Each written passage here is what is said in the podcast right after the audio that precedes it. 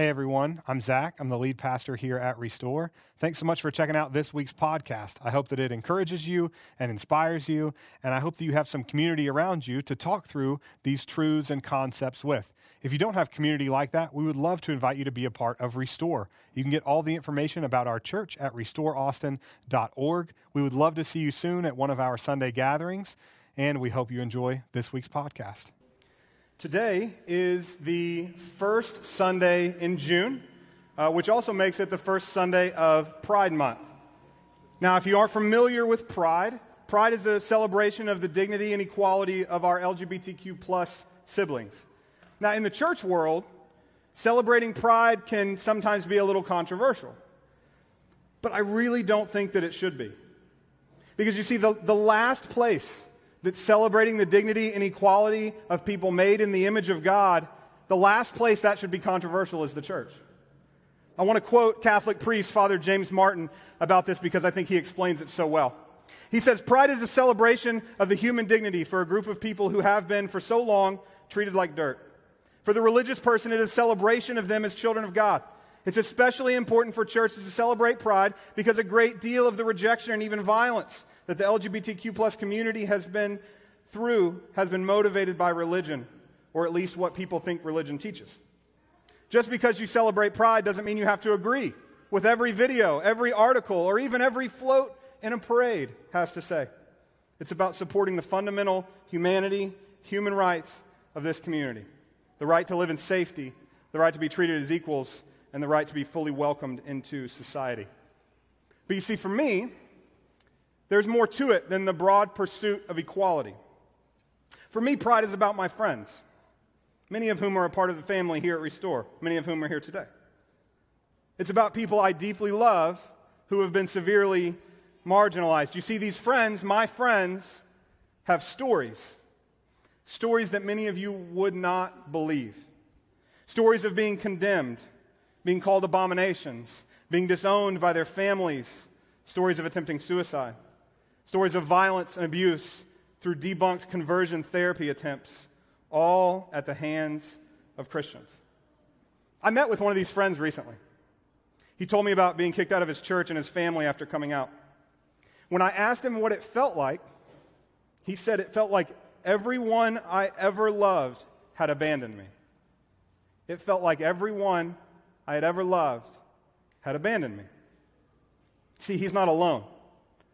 Issues of isolation and abandonment are especially pronounced among young people, according to the Trevor Project, which is the largest organization in America providing crisis intervention to LGBTQ youth. 42% of LGBTQ youth seriously considered suicide this past year. And acceptance, listen to this one, please. Acceptance from at least one adult can decrease the risk of LGBTQ youth attempting suicide by 40%. 40% if one adult says, I love you and I'm with you and you're safe with me.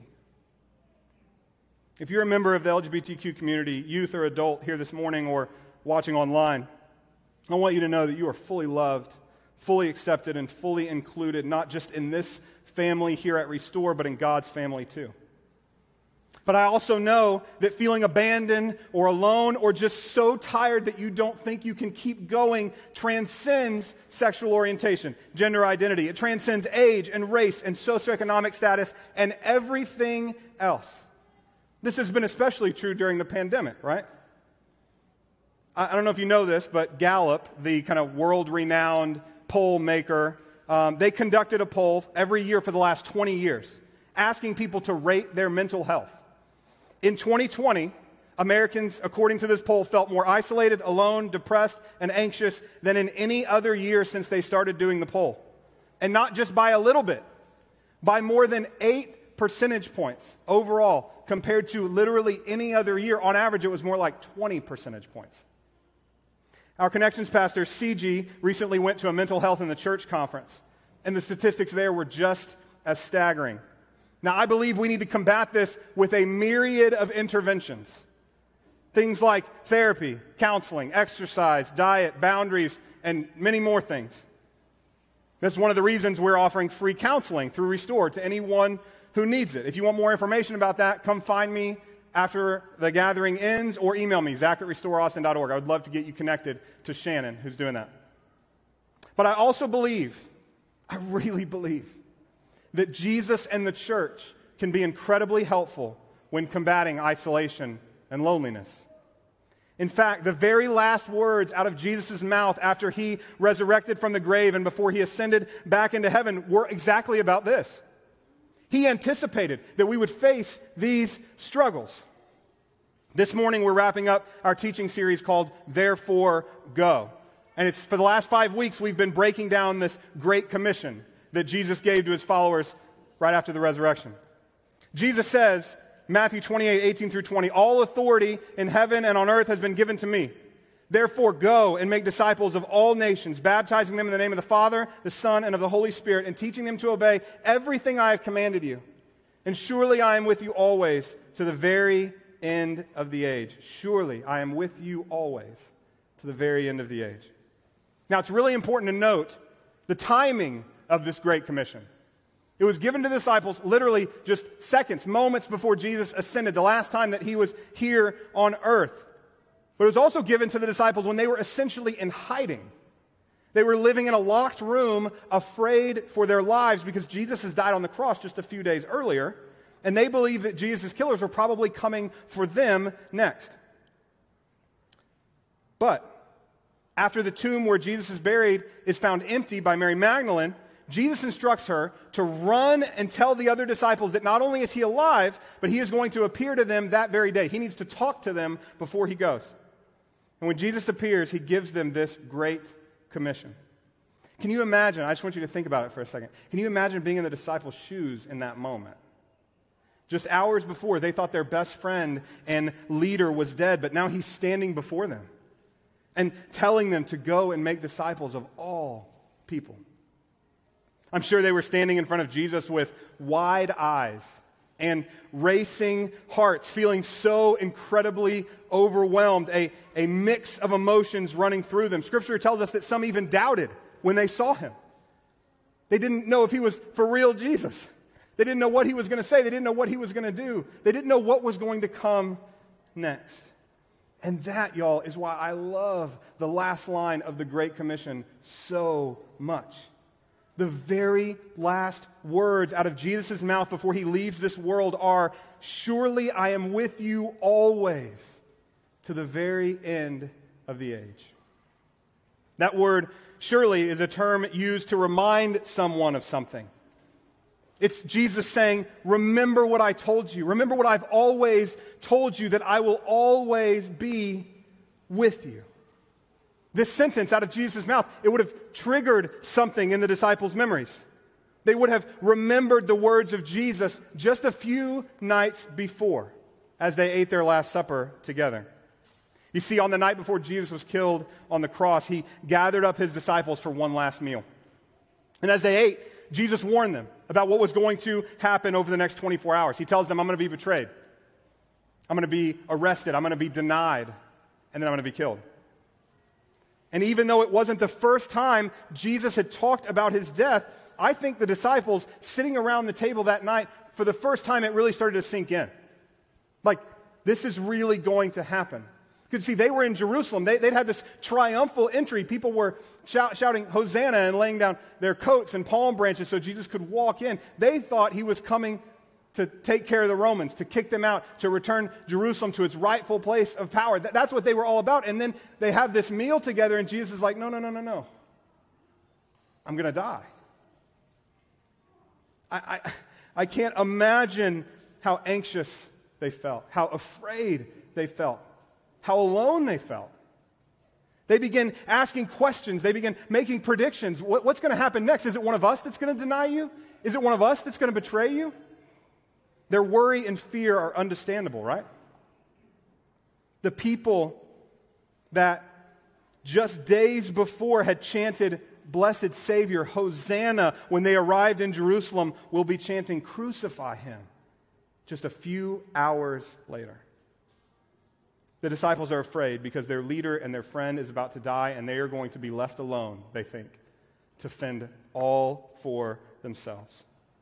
And it's in that moment, at the height of their fear and anxiety about the future, that Jesus makes an incredible promise. It's in John 14, starting in verse 15. He says, I will ask the Father, and he will give you another advocate to help you and be with you forever the Spirit of truth, my Spirit, the Holy Spirit. The world cannot accept him because it neither sees him nor knows him, but you know him, for he lives with you and will be in you. Jesus says, I will not leave you as orphans. I will come to you. I will not leave you, Jesus says. And then he promises the Holy Spirit. The Holy Spirit, who is our advocate when we are weak, our peace in the midst of chaos, our comfort when we are wounded, our companion when we feel alone.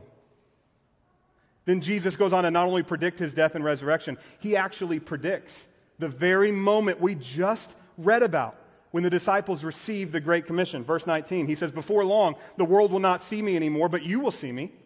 Because I live, you will also live. And on that day, you will realize that I am in my Father, you are in me, and I am in you. On that day, Jesus said. Well, that day came for the disciples when Jesus rose from the grave and appeared to them to give them the Great Commission. And on that day, Jesus makes good on his promise to never leave them. He reminds his followers that he is with them and that through his Holy Spirit, he will never, ever not be with them. But here's the best part about it, y'all. This promise isn't just for the disciples back then, it's for the disciples today. It's for me and for you. God has promised you and me that He is never going to leave us, that He is never going to forsake us, that He is never going to stop relentlessly pursuing us with His love. These promises aren't new. God makes these promises to humanity all throughout the pages of Scripture. Here are some great ones Genesis 28 15. I am with you, and I will watch over you wherever you go, and I will bring you back to this land. I will never leave you. Joshua 1 5. As I was with Moses, so I will be with you. I will never leave you nor forsake you. Isaiah 41 10. Don't be afraid, for I am with you. Don't be discouraged, for I am your God. I will strengthen you and help you. I will uphold you with my victorious right hand. Psalm 23 4. Even when I walk through the darkest valley, I will not be afraid, because you are close beside me. You may know it as even though I walk through the valley of the shadow of death, I will fear no evil, for you are with me. And my personal favorite, the promise of God's presence made manifest here on earth. Matthew 1 23, the virgin will conceive and give birth to a son. They will call him Emmanuel. Emmanuel, which means God with us. A short time later, that promise came to fruition. Josh, uh, John 1.14 says the word Jesus, that's Jesus became flesh and made his dwelling among us. Jesus Christ, God in the flesh, Emmanuel, God with us. This idea of God with us in the flesh, in person, was something new. You see, before the birth of Jesus, God dwelt with humanity primarily in temples and tabernacles. He would appear as the wind or a pillar of fire. But this phrase, made his dwelling among us, literally translates to he tabernacled with us. You see, instead of filling a temple with his presence, God put on flesh and he brought the temple to us. Nothing could be better than that, right? That was the, the ultimate, the best. Well, Jesus actually said there was something better. Around the Last Supper table that night with his disciples, he said, In fact, it is best for you that I go away. It's best for you that I go away. Because if I don't, the helper won't come. But if I do go away, then I will send him to you. And obviously, you wouldn't want to really question Jesus, right? But I bet some of them in that moment, maybe some of you right now are thinking, having the Holy Spirit, it can't really be better than having Jesus, like in the flesh with us, right? And I completely understand. How can anything be better than Emmanuel? God with us. Well, the only thing better than God with us is God in us. Look at what the early church leader Paul tells the church in Corinth. Do you not know that you are God's temple and that God's Spirit dwells in you? Originally, they went to the temple to experience God. And then God, through Jesus, brought the temple to them. And then God, through the Holy Spirit, we are the temple now. We are the temples. Through His Holy Spirit, God is with us wherever we go. God in us is even better than God with us. This promise from Jesus comes to fruition through the power of the Holy Spirit. We are never abandoned. We are never alone. I will not leave you, Jesus promises. And He does not, my friends, He does not break His promises. So, I think the question for us becomes how do we turn this promise into reality in our everyday lives? Because it sounds good here, right? Maybe it even feels good in this room, in this moment. But we, we go from here, right? We have real life. We have problems and we have broken relationships and we have issues. We have struggles. We have sin. We have pain. How do we make this stick? When we are feeling abandoned, we are feeling alone, like I said earlier, we are feeling just so tired that we can't keep going, how do we experience God in us? Well, thankfully, we don't have to wonder. Jesus tells us in that very same time of teaching the disciples during the Last Supper, he says this Abide in me as I abide in you. As the branch cannot bear fruit by itself unless it abides in the vine, neither can you unless you abide in me. I am the vine and you are the branches. Whoever abides in me and I in them will bear much fruit, but apart from me, you can do nothing. As the Father has loved me, so I have loved you. Now abide in my love. Abide in my love. Did you notice a word there? You can call it out that's repeated a whole bunch of times. You can call it out. Abide. There we go. Six times in three verses. Jesus tells us to abide in Him and in His love. I love this word abide.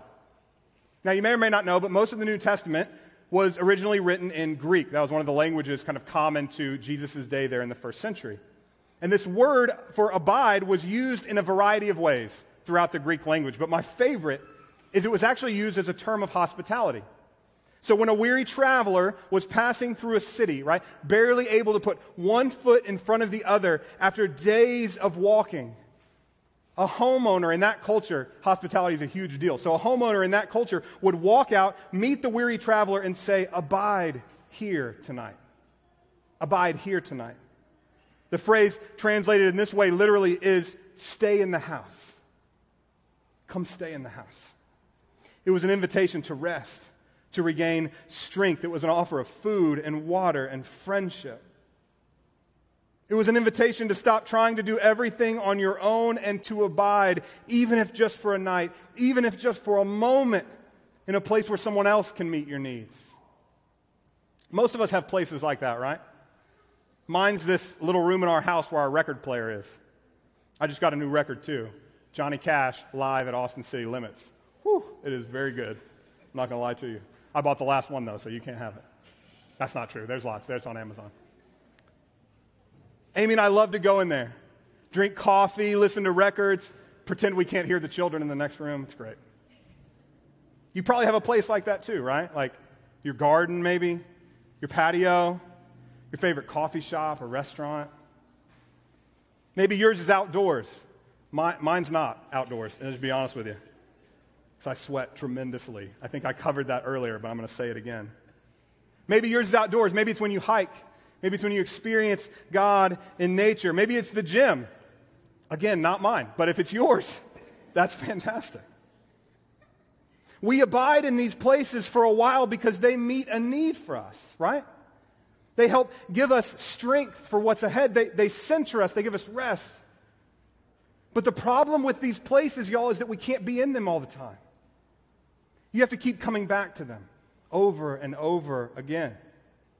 In fact, you probably start to notice when you haven't abided in your favorite place for a little while, right? You kind of start to feel worn down. I got to get back to the gym. I got to get I got I got to take a walk. I got to just go sit at this restaurant, at this coffee shop and just have a moment. I got to go open a book and read just for a second because it's been too long. But the beautiful thing about Jesus being in us is that we don't have to abide in a place, y'all. We get to abide in a person. And Jesus was right. It's so much better. Because places are great, but places are stationary. You can't take them with you. But Jesus abides in us all the time. And we get to choose, moment by moment, whether or not to abide in Him. And how do we do that? Well, I don't think abiding in Jesus is necessarily an action, so to speak. There isn't like a 10 step plan I can give you that you can follow for abiding in Christ. Because abiding in Jesus is all about understanding who you are in Christ, how He sees you. It means accepting the truth that you are both fully known and fully loved. I want to say that again because that is a huge deal. That you are both fully known and fully loved by Jesus. And then you live your life from that fullness. Your cup overflows, Scripture says. He's with you, He is in you all the time. I gotta tell you a quick story. I got a pretty rough email uh, from a pastor I know on Friday. He, uh, he called me a false teacher. He told me that if I didn't start interpreting the Bible and pastoring people the way he thought I should, um, which really meant telling gay people that they're all going to hell, that I was going to end up in hell too. I'll be honest, my initial reaction did not come from a place of abiding in Jesus. How do I know? Well, because I, I include a number of choice words. Some people call them expletives that I'm pretty sure Jesus would not have used. But in that moment, y'all, I felt bitter, I felt angry, and I felt alone. I felt alone. But then I remembered that I wasn't alone. And I didn't give in to my initial reaction. I didn't have to give in to my initial reaction. Jesus was with me through the Holy Spirit and through the wise counsel and love of people around me. I took a breath, I prayed, I felt Jesus remind me that this guy's opinion of me has absolutely no bearing on my identity because I am who Jesus says I am. I am not who anyone else says that I am. And I sought some of that wise counsel. And I responded in a polite but firm way. And I told him that my salvation and that our church were safely in the hands of Jesus. And that we were going to introduce anyone and everyone to the love of Jesus, no matter what anybody else said. And when I hit send, man, I felt the tangible presence of Jesus with me. I'm not exaggerating at all, y'all. It was like it was like arms around me. It was a beautiful thing. Now, I'll be honest with you guys, I don't always do this. Sometimes I do the first reaction. Sometimes I react without abiding. And it's because, because I try to do it myself, you know? I try to carry all the weight myself. You probably know this, but it doesn't go well. Rarely, rarely does that work. Because here's the thing choosing not to abide in Jesus makes about as much sense as ignoring the invitation of a hospitable homeowner when you are a weary traveler. It makes about as much sense as collapsing in the street instead of in a warm bed because you are too proud or too self reliant to admit that you need help. I have found that Jesus is always there always ready to help meet our every need, either directly or by guiding us to someone or something else that can help. But because we are in Christ, we are never alone. If you have placed your faith and trust in Jesus, you have been given the Spirit within you, and my friends, you are never alone. Even when it feels like everyone else has abandoned you. Jesus never will. Even when it feels like everything is crumbling down, Jesus is there to pick it back up, to fix the broken pieces. He says, I'm always with you. to the very end of the age. One of my favorite authors, Rachel Held Evans, says it like this Should all other identities or securities be thrown into tumult? Should nations be fractured and temples torn down? Amen. We're living in it. Should nations be fractured and temples torn down, this truth remains God is with us and God is for us. It's a story as true now as it has always been. Now, before we wrap up a couple more songs this morning, I want to take us back one more time to that Last Supper night. Jesus tells his disciples that he's going away, but that he won't leave them as orphans. He's going to send the Holy Spirit to indwell them, and it will actually be better than if Jesus stayed on earth. And do you remember what happens after that? Jesus shares that final meal with his disciples. They call it Passover. Today we call it communion or the Eucharist or Lord's Supper. And that night, Jesus used it to seal his promise that he would always be with his disciples, both then, in that moment, and forevermore. So this morning, we're going to take communion together and remember that Jesus is always with us and that he will never forsake us. So I'm going to invite the band to come back up, and I'm going to invite our teaching pastor, Ivor Robinson, to come up as well, and she's going to lead us in communion. As they make their way up here, let me pray. God, we thank you for this morning. We thank you for the love that you pour out, not just once or twice or three times, but over and over and over again. Thank you that we are who you say we are. And that means that we are loved and we are cared for and we are held up as beloved children, your beloved children. Scripture says that you have us in the palm of your hand and nothing can pluck us away. I pray that we would rest in and live from that identity, that we would abide in you through your Spirit even and especially when things are hard. I pray all this in Jesus' name.